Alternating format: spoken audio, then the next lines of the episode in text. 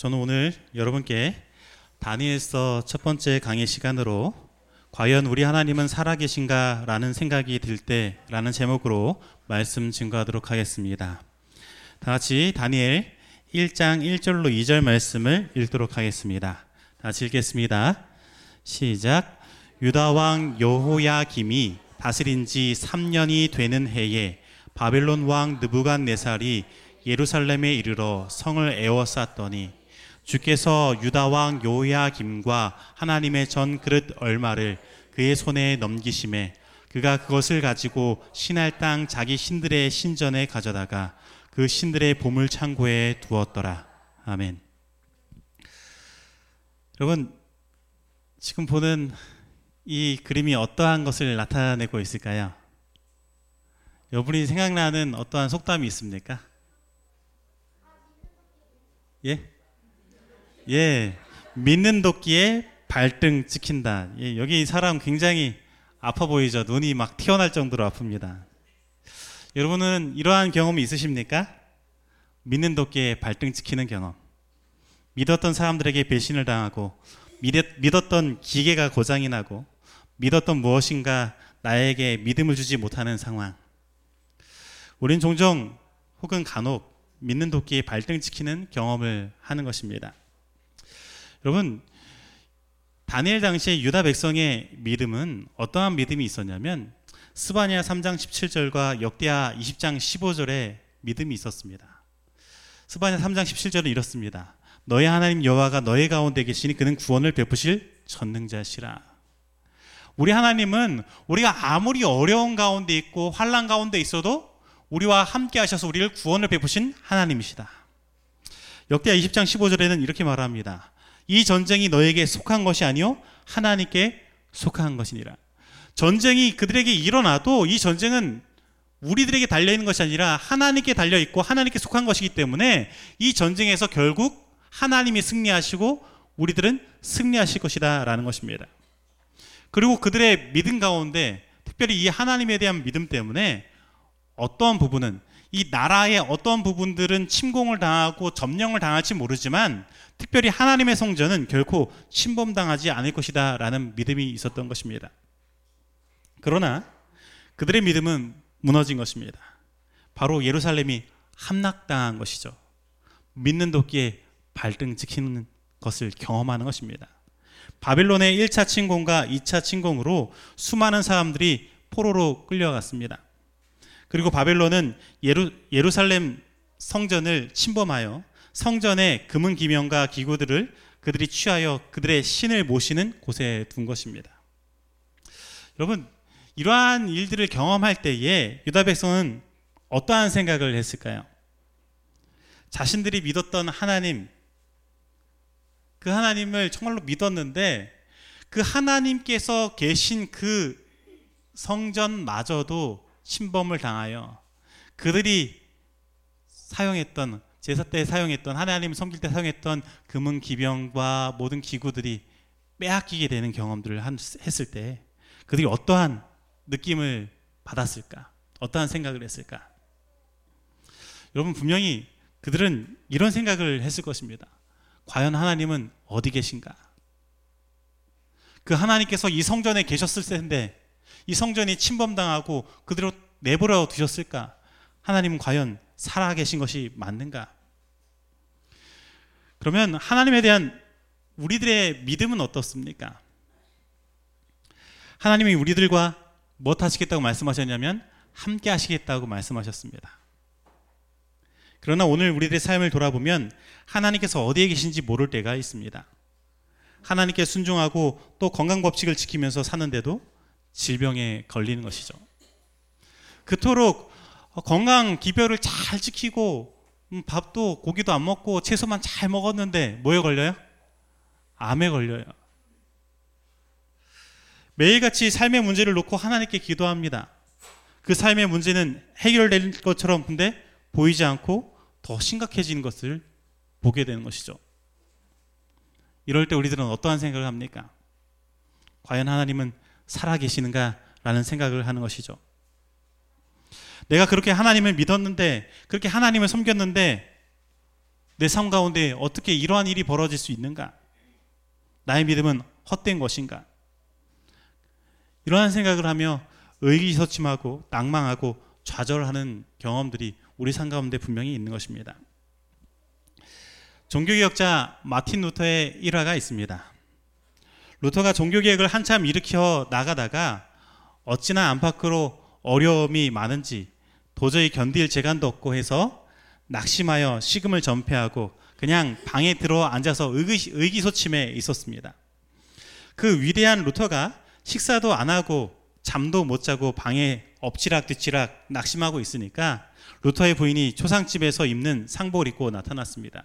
그러자 루터가 이렇게 말합니다. 아니 여보, 누가 죽었는데 상복을 입었어? 그러자 부인이 이렇게 대답합니다. 당신이 죽었지요. 또 하나님이 죽었지요. 아니 하나님이 죽다니 무슨 소리요? 하나님이 죽었길래 당신이 그렇게 낙심하고 식사도 안 하지 하나님이 죽지 않고 살아계신다면 당신이 그렇게 낙심할 이유가 없잖아요. 제가 생각하기엔 당신 그렇게 낙심하고 기진맥진하는 것을 보면 틀림없이 하나님이 죽었기에 그렇게 낙심하는 거라 들어서 상복을 입었습니다. 이 말을 듣고 루터는 크게 깨달았습니다. 그렇다. 여전히 하나님은 살아계신다. 하나님은 살아계시는데 내 믿음이 죽은 것이지. 여러분, 하나님은 우리들 삶 가운데 여전히 살아계십니다. 문제는 어디에 있냐면 우리들의 믿음에 있는 것입니다. 여러분, 문제는 어디 있다고요? 우리들의 믿음에 있다고요. 다니엘 당시의 세상 사람들의 믿음은 어떠한 믿음이었냐면 이런 믿음이 있었습니다. 한 나라가 다른 나라를 정복하여 그네, 그 신의 신전을 부수고 신상 및 그 신전에 쓰는 기구들을 약탈한다는 것은 신들의 전쟁에서도 정복당한 나라의 신이 져서 포로가 되든지 죽었다고 생각한 것입니다. 실제로 이러한 상황 속에서 많은 이스라엘 백성들은 그러한 생각을 한 것입니다. 아니 우리 하나님께서 전쟁에서 지시다니 하나님은 돌아가셨는가? 하나님은 어디 계신 것인가? 우리 하나님도 포로로 끌려가시는가? 그러나 여러분 이것은 말씀에 기초한 믿음이 아니라는 것이죠. 이것은 세상의 생각이요 믿음인 것입니다. 그렇다면 여러분 진짜 믿음은 어떠한 믿음일까요? 진짜 믿음. 로마서 10장 17절은 이렇게 말하고 있습니다. 우리 다 같이 한번 읽어보겠습니다. 시작. 그러므로 믿음은 들음에서 나며 들음은 그리스도의 말씀으로 말미암았느니라. 믿음은 어디서 나고요? 들음에서 나고 그 들음은 그리스도의 말씀으로부터 말미암는다. 믿음은 그냥 단순히 어떠한 상황과 현상을 바라보고 믿는 믿음이 생기는 것이 아니라 하나님의 말씀을 믿는 것이 참된 믿음이다라는 거예요. 지금 내 상황과 현상이 그 말씀과 정반대되는 것을 나타낸다고 할지라도 하나님의 말씀이 거기에 있으면 그것이 진리라 믿고 그것을 따르고 믿는 것 그것이 참된 믿음이다라는 것입니다. 그리고 하나님은요. 이 세상을 창조하실 때 어떠한 법칙으로 창조하셨냐면 그 믿음대로 되는 법칙으로 세상을 창조하셨습니다. 우리는 하늘에 가면 그러한 세상에서 살게 될 거예요. 여러분 하늘에 가서 우리가 미운 마음을 가지고 있으면 어떤 일이 벌어질까요? 하늘에서 미운 마음을 가지고 있으면 아 저 사람 왜 왔지? 아 저 사람 미워 죽겠는데 하늘에서 그런 생각을 했어요. 그럼 어떤 일이 벌어질까요? 그 사람 바로 죽습니다. 내 마음에 믿은 대로 되는 거예요. 여러분 그리고 그것이 하늘에서만 이루어지고 죄 짓기 전에만 이루어지는 것이 아닙니다. 지금 이 세상에서도 그러한 법칙대로 사실 세상이 움직이는 것을 보고 내 삶이 그렇게 꼴지어지는 것을 보게 됩니다. 그러한 부분들을 나타내는 한 흔적이 있는데 그게 뭐냐면 우리 삶 가운데 나타나는 플라시보 효과라는 것입니다. 그것에 대해서 잠깐 영상을 확인해 보겠습니다. 믿음과 기대가 만들어낸 심리적인 효과로 의사가 밀가루로 된 가짜 약을 줘도 효과가 나는 것. 그것이 바로 플라시보 효과입니다. 과연 플라시보는 효과가 있을까요?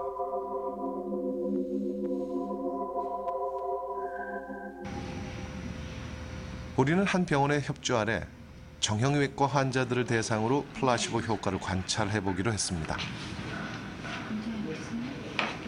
중독성이 없으면서 그 만성적으로 고통을 호소하시는 분들한테 굉장히 효과가 좋은 약으로 알려져 있습니다. 저녁 주무실 때나 내일 아침에 일어나셔서 지금보다도 이제 그 통증이 감소되고 좋아지실 거라고 저희가 생각을 합니다. 따끔하세요. 여섯 명의 환자들에게 진통제 대신 비타민 C를 주사했습니다.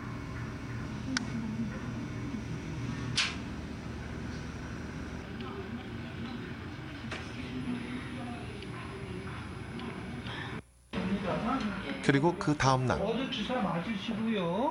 아프신 게 어떠세요? 변화가 있으셨습니까? 어제 주사 맞고는 바로는 몰랐는데요. 네. 맞고 에스카레이터를 타고 오는데 궁뎅이 한쪽이 되게 무겁더라고요. 무거운데 에, 와서 한 30분 후 되니까 풀리더라고요. 풀리는데 풀리고 나서는 몸이 조금 가볍더라고요. 그러시고 오늘 아침에 일어나시니까 통증이 좀 없으신 것 같아요. 에, 흉통증이 조금 조금 괜찮은 것 같아요. 근데 있죠 이렇게 전에는 이게 아프잖아요. 근데 이게 아프지 않고 좀 부드럽고 나요. 근데 어저께 있죠. 좀 진통제 대신 비타민 C를 맞은 환자 여섯 명중 두명은 진통제보다 효과가 좋았습니다. 아파 이상하게. 다른 두명은 진통제랑 비슷했고 나머지 두명은 효과가 없었습니다. 네, 예. 예, 의학계에서는 아주 오래전부터 플라시보를 이용해 왔습니다. 불과 50여 년 전만 해도 약물 성분이 없는 이런 종류의 플라시보 약들이 많이 이용되었습니다. is what we call expectation. And that is what people expect to happen from a treatment is often w- what does happen. And somehow what we anticipate is going to happen to us has a lot to do with what actually does. and they're working not because of the medication, but because of the belief in the medication. This is true with many herbs, with many pharmaceuticals, with many forms of surgery, with many forms of relationships. They, they are, they come about because of belief and expectancy. 여러분 사람들이 가짜를 진짜로 믿어도 어떻게 됩니까? 그 믿음대로 이루어지는 경험을 하게 됩니다. 실제로 여러분 병원에서 약을 받은 다음에 우리들이 그 약의 효과를 볼 때 어떤 사람들이 효과를 많이 보냐면 그 약의 효능을 진짜로 믿는 사람을 믿는 사람들이 더 많은 효과를 봅니다.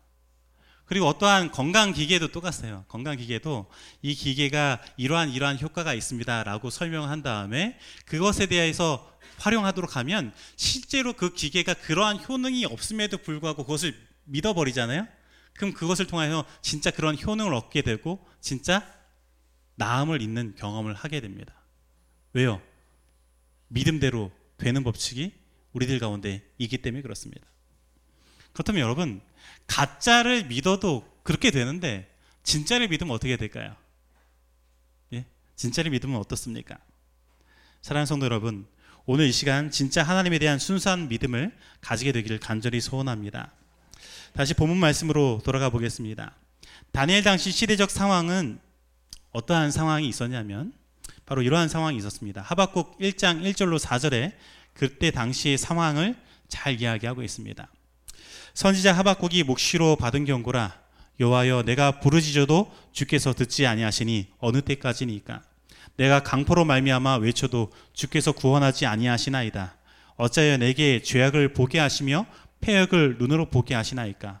겁탈과 강포가 내 앞에 있고 변론과 분쟁이 일어났나이다. 이러므로 율법이 해이하고 정의가 전혀 시행되지 못하오니 이는 악인이 의인을 에워쌌으므로 정의가 굳게 행하여 지민이이다. 여기 하박국 1장 1절로 4절 말씀은 다니엘의 그 근처에 있던 그 시대 상황을 이야기하는데 한 아홉 가지의 말로써 설명하는 것을 보게 됩니다. 그것은 강포, 죄악, 폐역, 겁탈, 변론, 분쟁, 율법이 해이하고 정의가 전혀 시행되지 못함, 악인이 의인을 에워쌈. 여러분 이러한 아홉 가지의 의 상황들에 대해서 하박국은 너무나 답답해서 하나님께 이것을 해결해 달라고 하나님께 촉구하고 있는 것입니다. 근데 이 시대적 상황에 대한 하나님의 뜻은 어떠한 뜻이었을까요?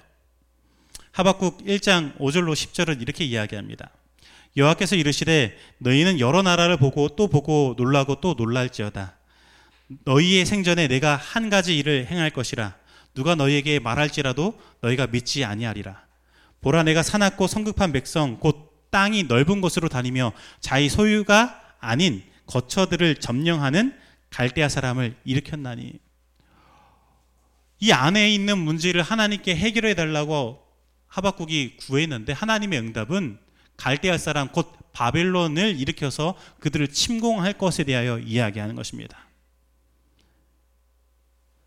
10절에 왕들을 멸시하며 반백을 조소하며 모든 견고한 성들을 비웃고 흉복을 쌓아 그것을 점령할 것이라. 그들이 분명히 침공당할 것에 대하여 하나님께서 말씀하고 있는 것이죠. 하박국이 어떠한 생각이 들었을까요? 하박국이 이러한 하나님의 응답을 받고 이렇게 응답합니다.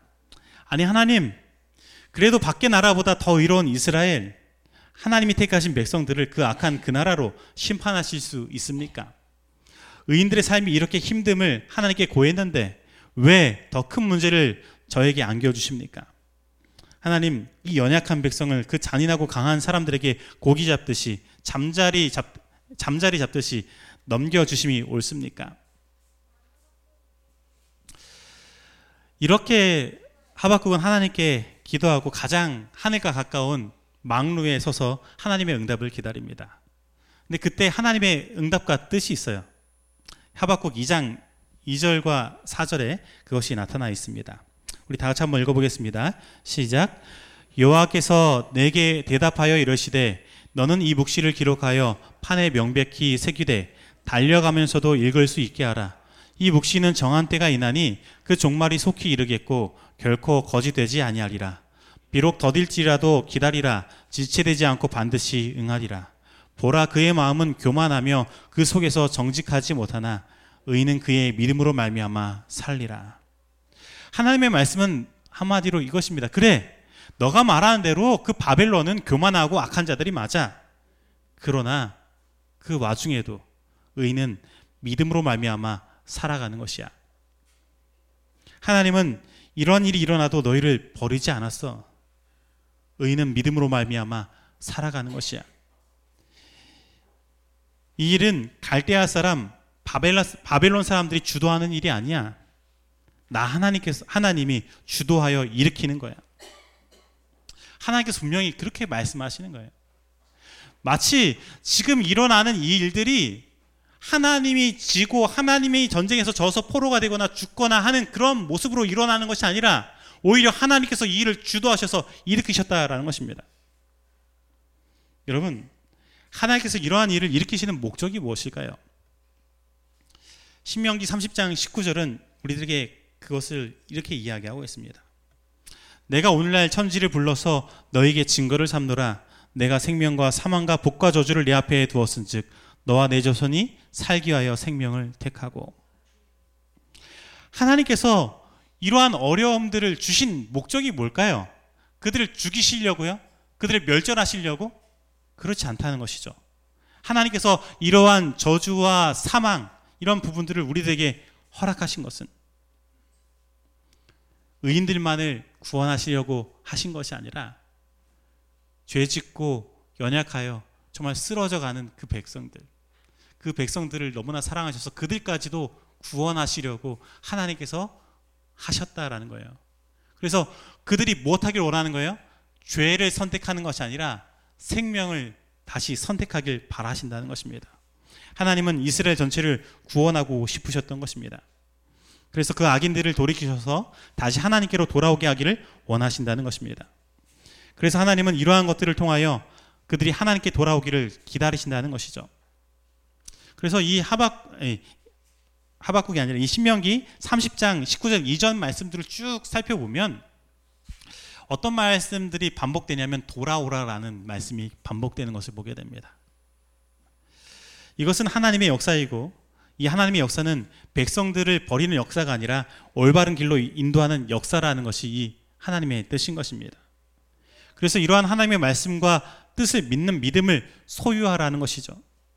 그리고 의인들은 이 믿음을 가지고 살아간다라는 것입니다. 그렇다면 여러분, 오늘 우리가 다시 이 믿음의 눈을 가지고 오늘 다니엘 1장 1절로 3절의 말씀을 읽어봐야 되는 것입니다. 예, 다니엘서 1장 1절로 2절 말씀을 읽어봐야 되는 것이죠. 다니엘 1장 1절로 2절 말씀을 우리 다시 한번 읽어보겠습니다. 다시 읽겠습니다. 시작. 유다 왕 여호야김이 다스린 지 3년이 되는 해에 바벨론 왕 느부갓네살이 예루살렘에 이르러 성을 에워쌌더니 주께서 유다 왕 여호야김과 하나님의 전 그릇 얼마를 그의 손에 넘기심에 그가 그것을 가지고 신할 땅 자기 신들의 신전에 가져다가 그 신들의 보물창고에 두었더라. 여러분 이 본문 말씀에서 가장 힘이 센 존재는 누구입니까? 어떤 존재가 가장 힘이 셉니까? 느부갓네살입니까? 아니면 우리 주님이십니까? 우리 하나님이시 가장 세십니까? 분명히 여기 하나님께서 우리 주님께서 가장 세십니다. 왜냐하면 하나님께서 이것을 허락하셨기 때문에 그의 손에 붙이셨기 때문에 그가 이렇게 행할 수 있었다라는 것입니다. 그런데 우리들은 착각하는 것이죠. 누가 더 강하다고 착각합니까? 느부갓네살이 더 강하다고요. 지금 이루어지는 상황만 보고 느부갓네살이 더 강하다고 생각하는 것입니다. 근데 여러분 우스갯소리지만 느부갓네살의 이름을 한번 자세히 살펴보시기 바랍니다. 느부갓네살이 몇 살 먹었을까요? 예, 느부 갓네 살, 갓네 살 먹었어요. 근데 이 갓네 살 먹은 사람에게 겁을 먹고 하나님을 보지 못한 일이 오늘 우리들의 삶 가운데 일어난다는 것이죠. 지금 상황은 이스라엘의 위기 상황입니다. 하지만 그렇다고 하나님께서 그들을 포기한 상황도 아니고 하나님께서 그 전쟁에서 패하시고 돌아가신 상황도 아니라는 것입니다. 오히려 이 모든 일을 누가 주도하셨다고요? 하나님께서 주도하셨고 그 목적은 바로 그들을 죽이시고 심판하심이 아니라 오히려 그들을 구원하시기 위한 목적이었다라는 것입니다. 하나님은 이스라엘 백성들이 살기를 원하신다라는 것이죠. 그러므로 오늘 우리들이 그러한 하나님의 목적을 알고 하나님의 품성을 알고 어떤 마음을 가져야 됩니까? 하나님에 대한 믿음을 가지고 살아가야 된다는 것입니다. 오직 의인은 믿음으로 말미암아 살아가는 것입니다. 그렇게 믿음 믿음으로 살아가면 어떻게 이루어지냐면 믿음대로 이루어지는 경험을 하게 되는 것이죠. 하나님 우리를 결코 버리지 않으셨다. 하나님은 우리를 지금 현재 살리기를 원하신다. 하나님은 우리를 더 좋은 길로 이끄시길 원하신다는 믿음을 가지고 그 하나님을 온전히 믿으면 내 삶 가운데 그런 일들이 일어나는 것입니다. 여러분, 과연 하나님은 살아 계시는가? 정말로 하나님은 살아 계시는가? 이런 생각을 하신 분이 계십니까? 이러한 질문들을 던질 수 있는 경험들이 우리들 가운데 분명히 있을 수 있습니다.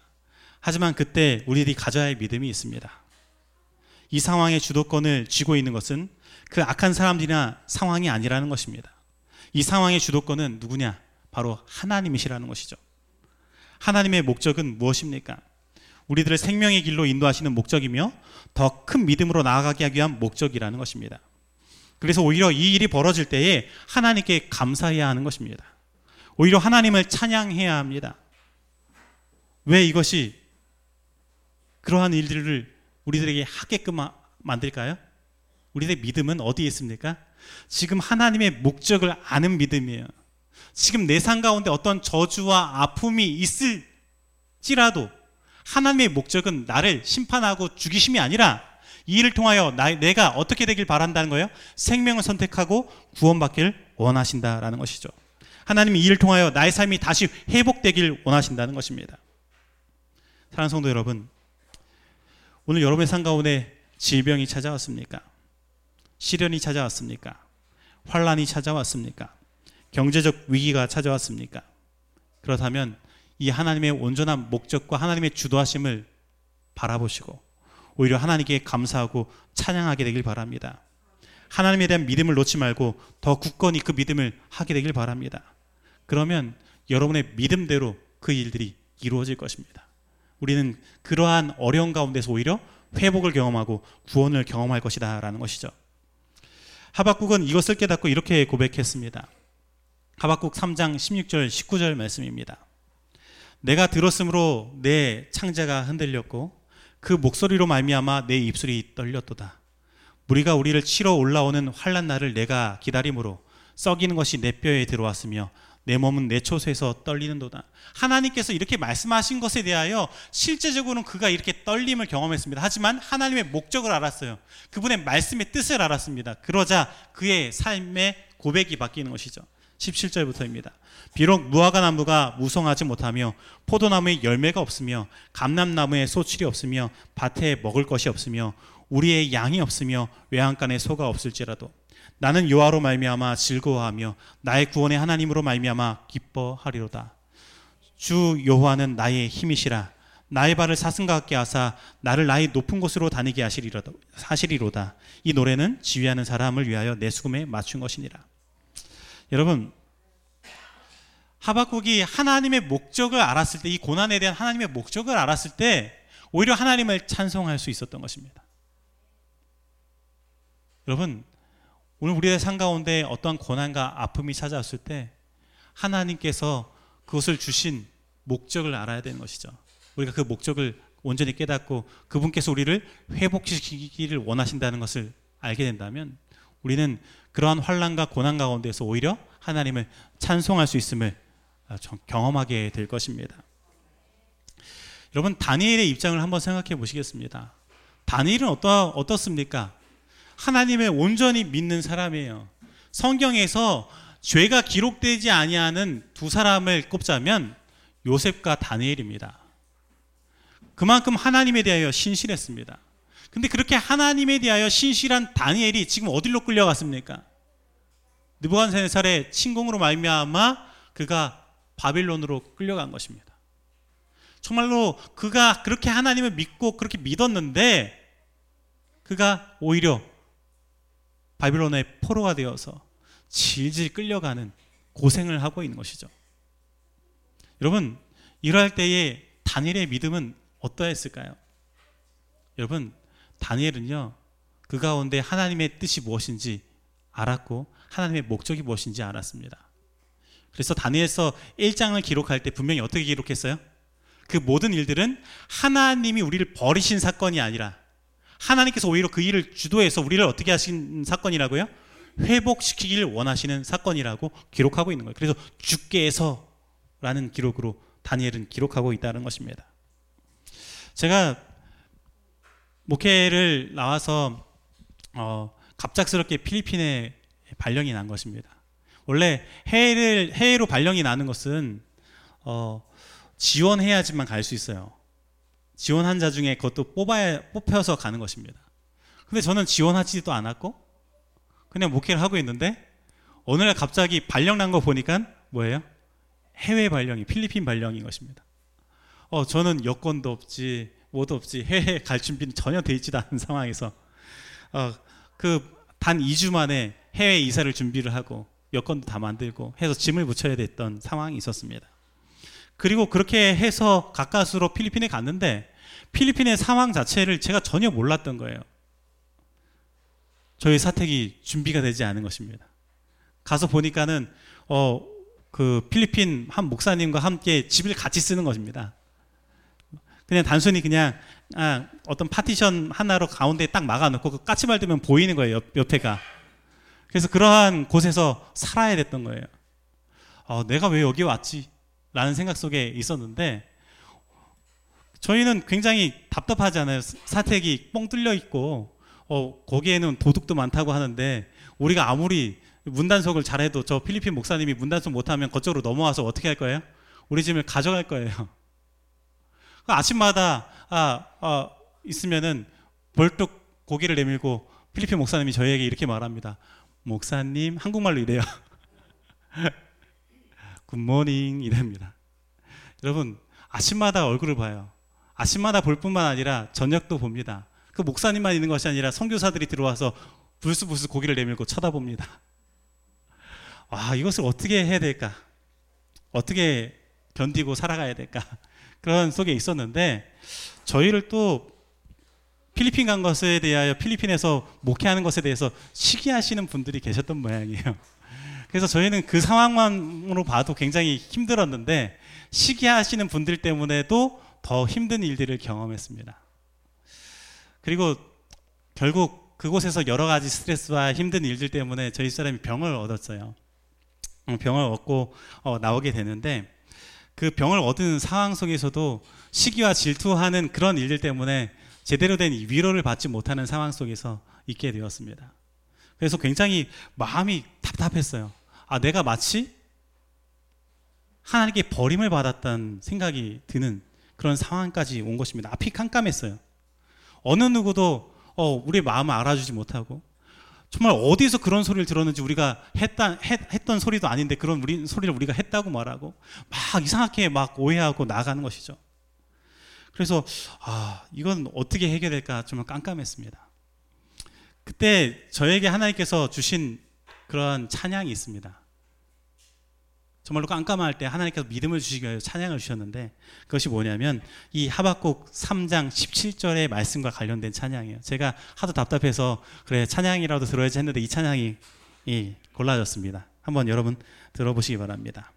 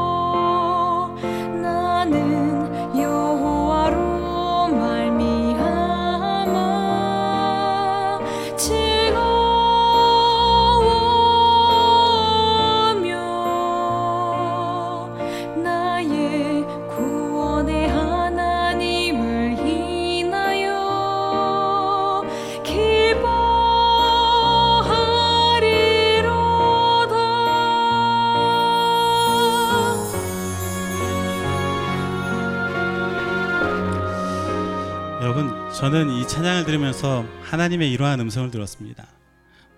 모세야, 너의 상황이 굉장히 힘들고 어렵고 앞이 캄캄한 것처럼 보이지만 나는 너를 결코 버리지 않았다. 오히려 이 일을 통하여 너가 하나님을 더욱더 붙잡고 굳건하게 서길 바란다. 저는 이런 하나님의 음성을 듣고 아, 이 찬양을 들으면 굉장히 많은 눈물을 흘렸어요. 사랑하는 성도 여러분, 오늘 여러분의 삶 가운데 어떠한 어려움이 있으십니까? 아픔이 있습니까? 질병이 있습니까? 저주와 같은 일들이 혹 여러분의 삶 가운데 벌어지십니까? 여러분의 삶 가운데 위기가 찾아왔습니까? 과연 하나님이 살아계시는가라고 외칠 수밖에 없는 상황을 경험하십니까? 만약에 그렇다면 오늘 시간 믿음의 눈을 뜨게 되기를 바랍니다. 지금 저와 여러분의 상황을 주도하고 이끄시는 분은 하나님이십니다. 이러한 하나님은 저와 여러분의 삶을 영생으로 이끌길 원하시는 것입니다. 오늘 여러분의 시각을 바꾸시길 바랍니다. 믿음을 가지시길 바랍니다. 하나님은 여러분을 결코 버리시지 않으셨습니다. 하나님은 저와 여러분을 선한 길로 인도하시기를 원하시는 것입니다. 만약 여러분의 삶 가운데 어려움이 찾아왔다면 오히려 하나님을 찬양하게 되길 바랍니다. 하나님께 감사하게 되길 바랍니다. 그러면 진정한 회복을 경험하실 것입니다. 저는 그러한 믿음을 가지고 하나님께 나아가니까 하나님께서 저를 무너뜨리는 것이 아니라 오히려 저를 세워주는 것을 경험하게 되는 것입니다. 오늘 여러분의 경험도 저와 같은 경험이 있게 되길 바랍니다. 다니엘의 삶이 무너진 것처럼 보였지만 오히려 하나님께서는 다니엘을 그 가운데서 세워주셨던 것처럼 저와 여러분의 삶을 세워주길 바랍니다. 그래서 오늘 말씀을 마치면서 제가 여러분께 한 말씀을 같이 어, 따라하면서 어, 말씀을 마치고자 합니다. 한번 따라해 보시기 바랍니다. 가장 어려운 순간이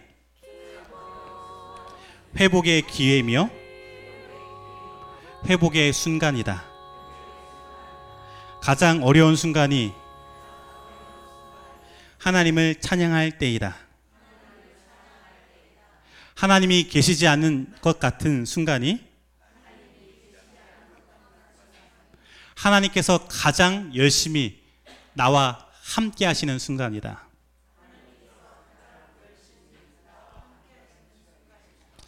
오늘 이러한 믿음을 가지고 살아가는 저와 여러분이 되길 간절히 바라면서 말씀 마치도록 하겠습니다.